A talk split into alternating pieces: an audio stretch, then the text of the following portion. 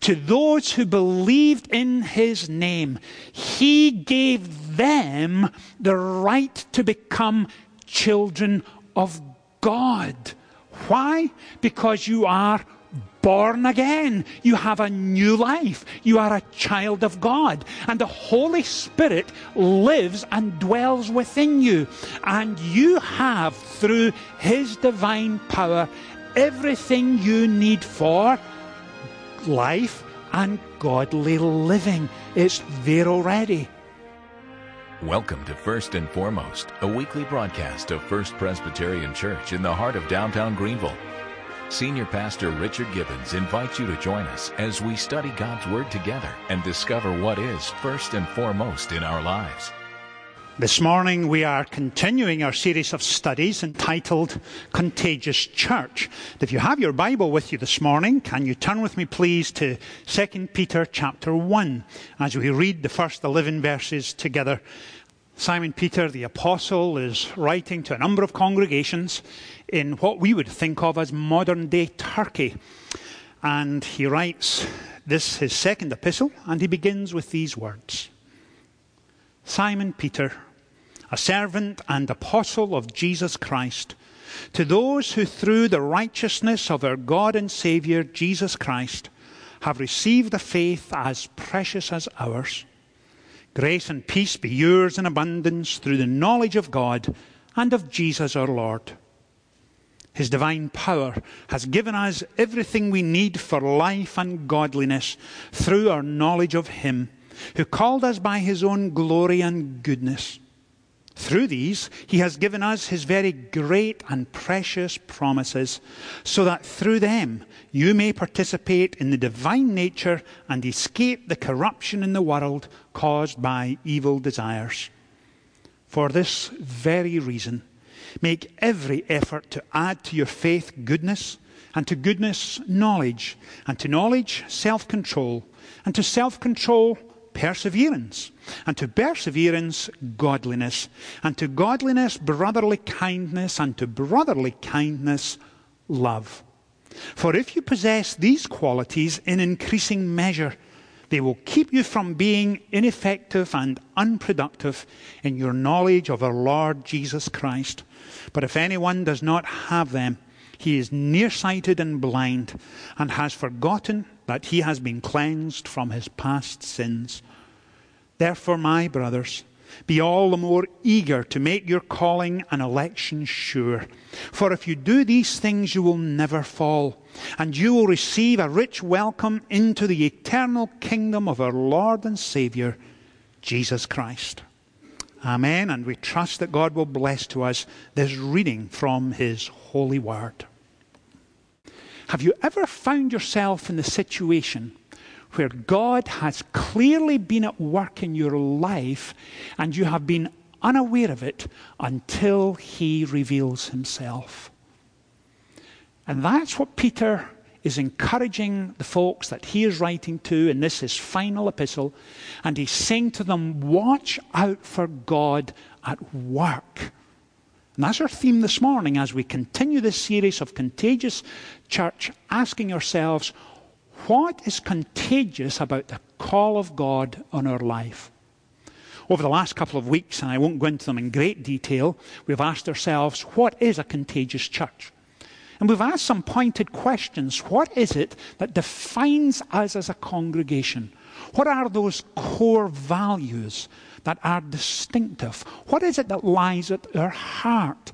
And our first Sunday together, we spent some time looking at that and said a contagious church will always, always be a place of grace. Always a place of grace. It's always a place of learning where we ask some tough questions. We challenge ourselves from the scriptures. Thirdly, intrinsically, essentially, it is a place of engagement with God. And if you are visiting this morning and thinking, what kind of congregation is First Pres? It is a congregation who intentionally on a Sunday morning come expectantly, come with great anticipation to engage with the living God. Our second Sunday together, we asked what was contagious worship like. We believed from Scripture it was worship that is engaging. Worship that is focused on God alone. Last Sunday morning, we looked at what is godly leadership, and we said godly leadership always, always is birthed and then grows in a godly relationship. And it's that theme of godly relationship. And what does it mean when God puts his hand in our lives and calls us to himself? What does that look like? And so, with all that in mind, we come to 2 Peter. And if you're saying this morning, Richard, is there a key to 2 Peter? There is. And it comes in the verses immediately after the passage we read. And verses 12 and 13 of this opening chapter, Peter says this He's writing to encourage them, he's writing to grow in their faith, and he's also saying this I am writing to remind you of what you know already, in order that you may be further established in the truth and wonder and grace of the gospel. That's the key that unlocks 2 Peter. And he also adds to that point, rather, he says this that he doesn't have many more months to live. And he says, The Lord Jesus has told me that my life is coming towards its end. And so here you have the second letter of Peter to these churches in Asia Minor, and it's his final letter of all time. And he's writing to encourage them and remind them of what God has already promised to them. And so, with all that in mind, let's look at verse 3 of chapter 1. And he says this His divine power has given us everything we need for life and godliness through our knowledge of Him who called us by His own glory and goodness. Through these, He has given us His very great and precious promises, so that through them you may participate in the divine nature and escape the corruption in the world caused by evil desires. And it's those opening words that I want us to focus on this morning. His divine power has given us everything we need for life and godliness. God's provision is already there. And you may be tempted this morning to say, Richard, I'm hearing what you're saying. I've got it. I see it written in the scriptures. But quite honestly, I have had a tough couple of weeks I have been challenged in areas of my life because of the circumstances I'm living in that I never thought would be a challenge. I've prayed and prayed over a particular issue, and it's no longer, well, it's, it's simply this it's unresolved. And it's becoming overwhelming. And I'm not quite sure I can manage much more. And yet this morning I've come, and you have almost the impudence to say, it really is okay. God has given you everything you already need. Richard, help me please to join the dots this morning because it doesn't feel, as Peter is describing, that I have that kind of power. Look at it again. His divine power has given us everything we need for life and godliness.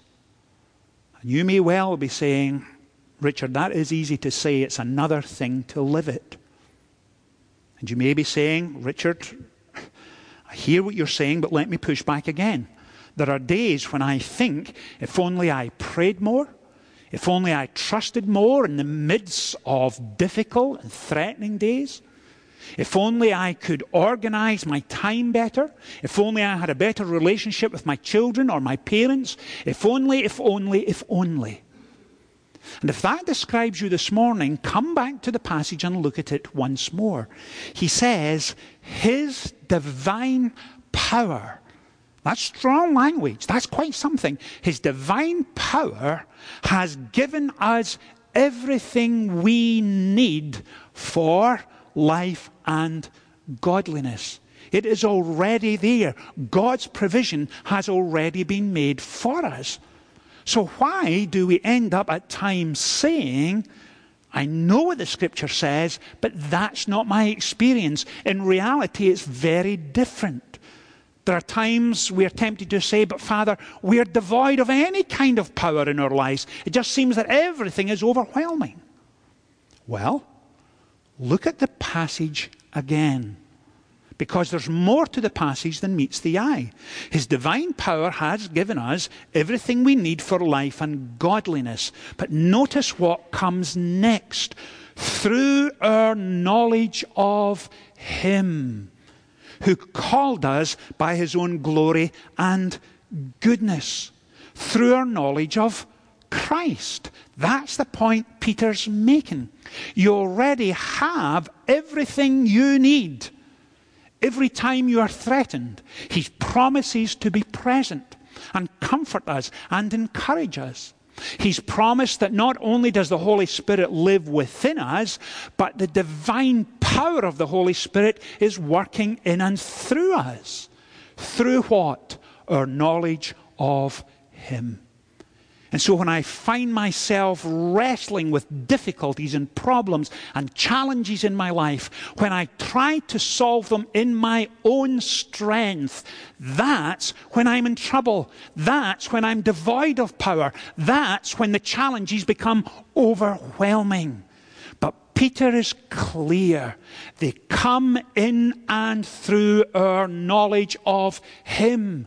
When we enter into intimacy with Him, when our prayer life is active and real and a blessing to us, it's through our knowledge of Him.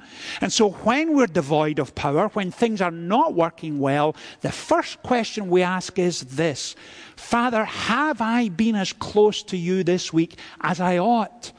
Am I able to see you at work in ways I could never imagine? Am I seeing in my own walk with you, you at work, or am I still trying to do it in my own strength? And Peter is crystal clear. And remember what is the key to unlock his letter? It's this I am writing these things to remind you of what you know already and I am writing them in order that you might be more established in your faith. That's the point he's making right here. In fact, Peter goes a step further and he reminds us of what is one of the great doctrines of the faith, and it's called union with Christ. And union with Christ, in essence, means this that when a person hears the gospel and begins to understand something of the wonder and grace and majesty and glory of God, and they begin to realize his love for them, and they hear the contagious call of God upon their life, and they give their heart and life to Christ, at that point, the Holy Spirit comes and dwells within them. And they are united with Christ for the first time. And union with Christ means this, and we've touched on it in the past, but it's essential for you to get it this morning. It's this that the same divine power the moral and the supernatural power that brought Christ back from the dead lives in us in and through the Holy Spirit. And that is taught across the New Testament. It's hinted at in the Old, but it is in clear, crystal clear terms throughout the New Testament, our union with Christ. And in fact, the Apostle John says it this way John's first 16 verses of John's Gospel are known as John's prologue, and they contain some of the most profound theology and biblical writing to be found throughout the Scriptures. And John says this To all who received him, to those who believed in his name, he gave them the right to become children of God. Why? Because you are born again. You have a new life. You are a child of God. And the Holy Spirit lives and dwells within you. And you have, through His divine power, everything you need for life and godly living. It's there already. But Peter makes the point it comes in and through Him. Now remember who is writing. It's Peter. And Peter is writing 30 years after the death of Christ. The night he was arrested, who was it that followed Jesus to Pilate's forecourt? It was Peter. And when Jesus needed a friendly face, when he needed someone to support him and encourage him and be there with him, what does Peter do? Peter walks away and he denies him. And in fact, Matthew's gospel tells us he went outside and wept because he realized he had betrayed Christ. And that entire weekend, up to the point of resurrection, I think Peter was distraught, depressed, overawed that all that had happened, and could not imagine life going back to normal. His life was at an end. And now, 30 years later, he is writing, You have everything you need for life and godly living. And he's writing from personal experience. He's not writing like an ivory tower scholar who has no experience of real life. He's saying the opposite. I know what it means to be refreshed and renewed and allowed to begin again. And I want you to grasp this, and I want you to be established in it, and I want you to remember it. That's what Peter is saying. Please also note this. He is saying everything you need. Not everything we want, but everything we need. When it feels as if life is overwhelming, the Holy Spirit will be there when it feels as if we have sinned so badly that God will never want anything to do with us again, He will come along and pick us up and dust us off and hold us close and say, I know, I know, but I still love you and you are mine. And then put us back down, tap us in the head and say, Remember, you have everything you need through your knowledge of Him. What a spectacular chapter this is. I think some of Peter's best writing is right here. And then he moves us on. Verse 5.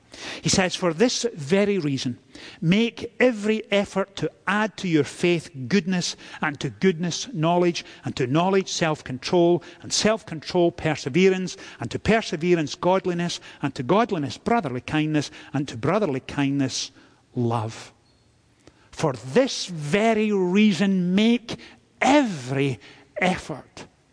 And when I was preparing for this morning, the image that came to my mind was someone going into the Olympic Games.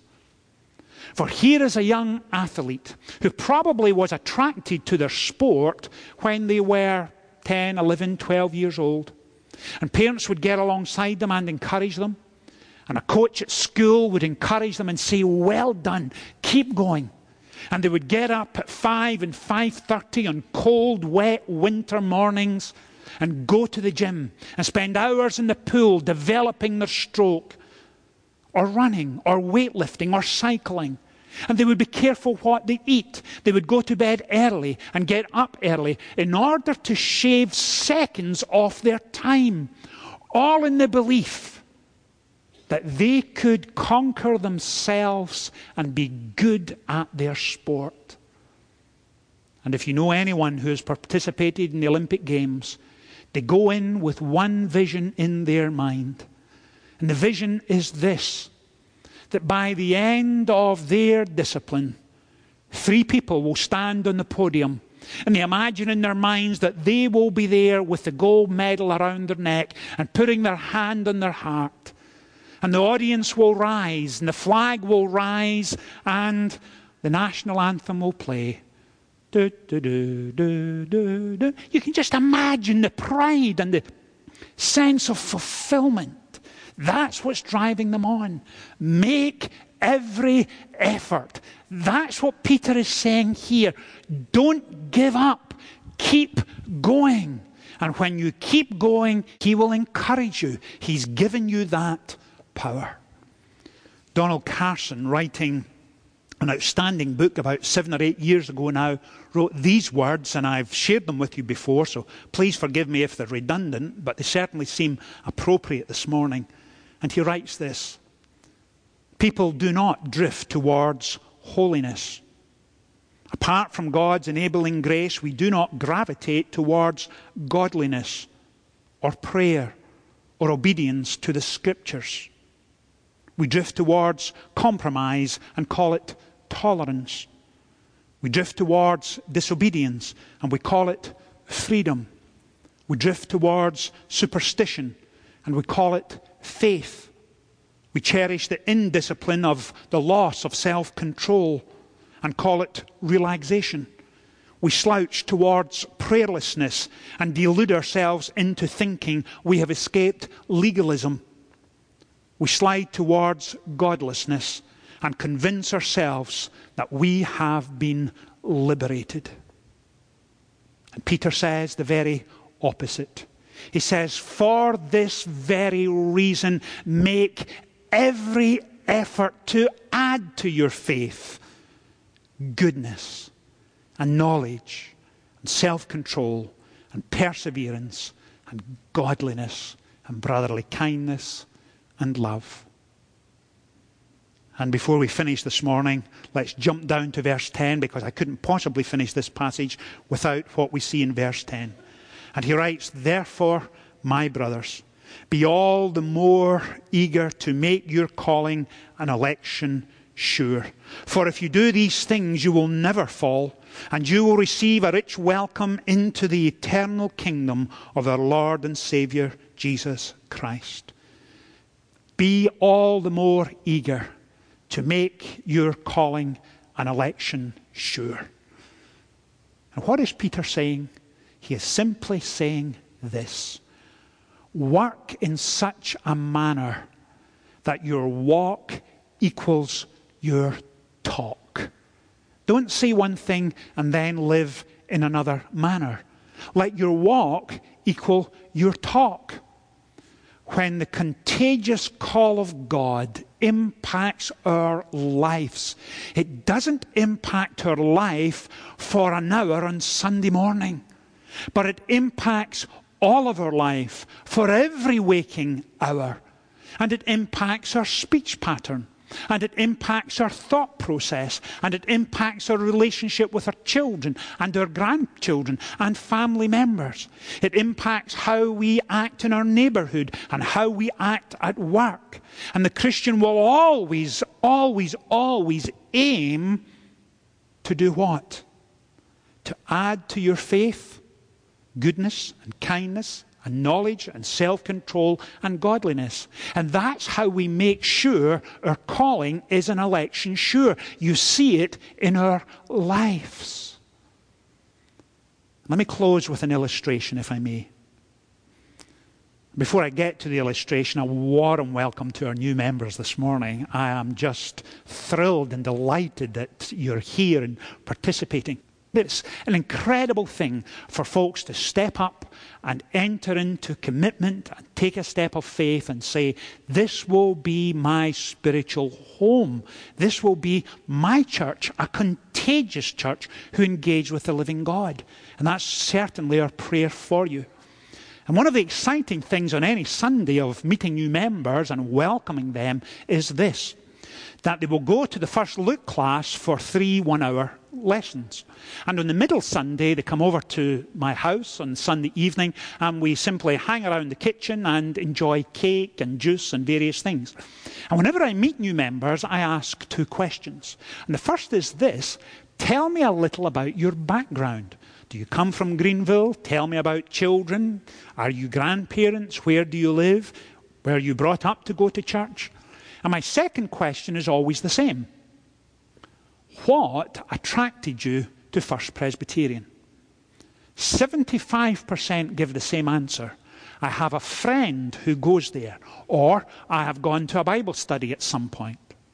And last Sunday evening, when I asked a couple, what was the initial attraction? The answer was fairly similar, but it was the second part of the answer that really captivated my imagination. And the lady said, I'd gone to Bible study a few times and always enjoyed it, and I have a number of friends. And then they said, We came last May for the first time. And we sat through the morning service, and after the service was complete, we got into the car, and when we sat there, we looked at one another and could have wept. I said, Well, tell me a little more. And they went on to talk about what it means to be part of a church that lifts up Christ. And in spending time in the scriptures, their hearts and souls had been nourished and nurtured by God's word. And in essence, they said, We've been each Sunday since, and we're loving it. That's when you know that a contagious faith and a contagious calling come together and it infects every area of our lives. And this morning, as we wrap things up and go into a new week, let me ask you this that when you are tempted to say, I can't keep going, that there's no point in my faith, that God never answers my prayer, and it seems as if all of life is just overwhelming at the moment, let me encourage you with all my heart that come back to this passage again and again and again and remember the truth and the clarity of God's promise. His divine power has given you everything you need. And He gives it to us abundantly, and He lavishes it upon us, and He calls us into that place of great intimacy in order that we might develop our knowledge of Him. That's what it means to receive the contagious call of God. That's what it means to be excited by our faith to be part of a church who are life giving and life affirming. And may it be true for each one of us this morning. Let's pray together. Father, thank you for this remarkable passage of Scripture. And it never seems that to surprise us that each Sunday as we gather, your word speaks to us and refreshes us and renews us. Father, thank you for this passage from 2 Peter.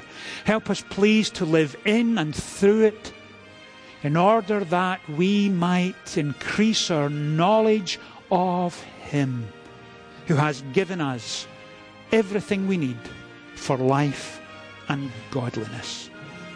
Father, seal your word to our hearts this day. In Jesus' name we pray. Amen. Join us for the First Presbyterian Academy Fall Festival on Friday, October 30th from 5 to 8 in downtown Greenville. Kids in preschool through middle school will enjoy games, inflatables, Zoom Bowl, laser tag, hot dogs, shaved ice by Nomadic View, and much more. There's a silent auction and casserole sale for parents and music by the North Greenville University Bluegrass Band. Admission is free with ticketed activities. For details and directions, visit firstpresgreenville.org or call 864 235 0122.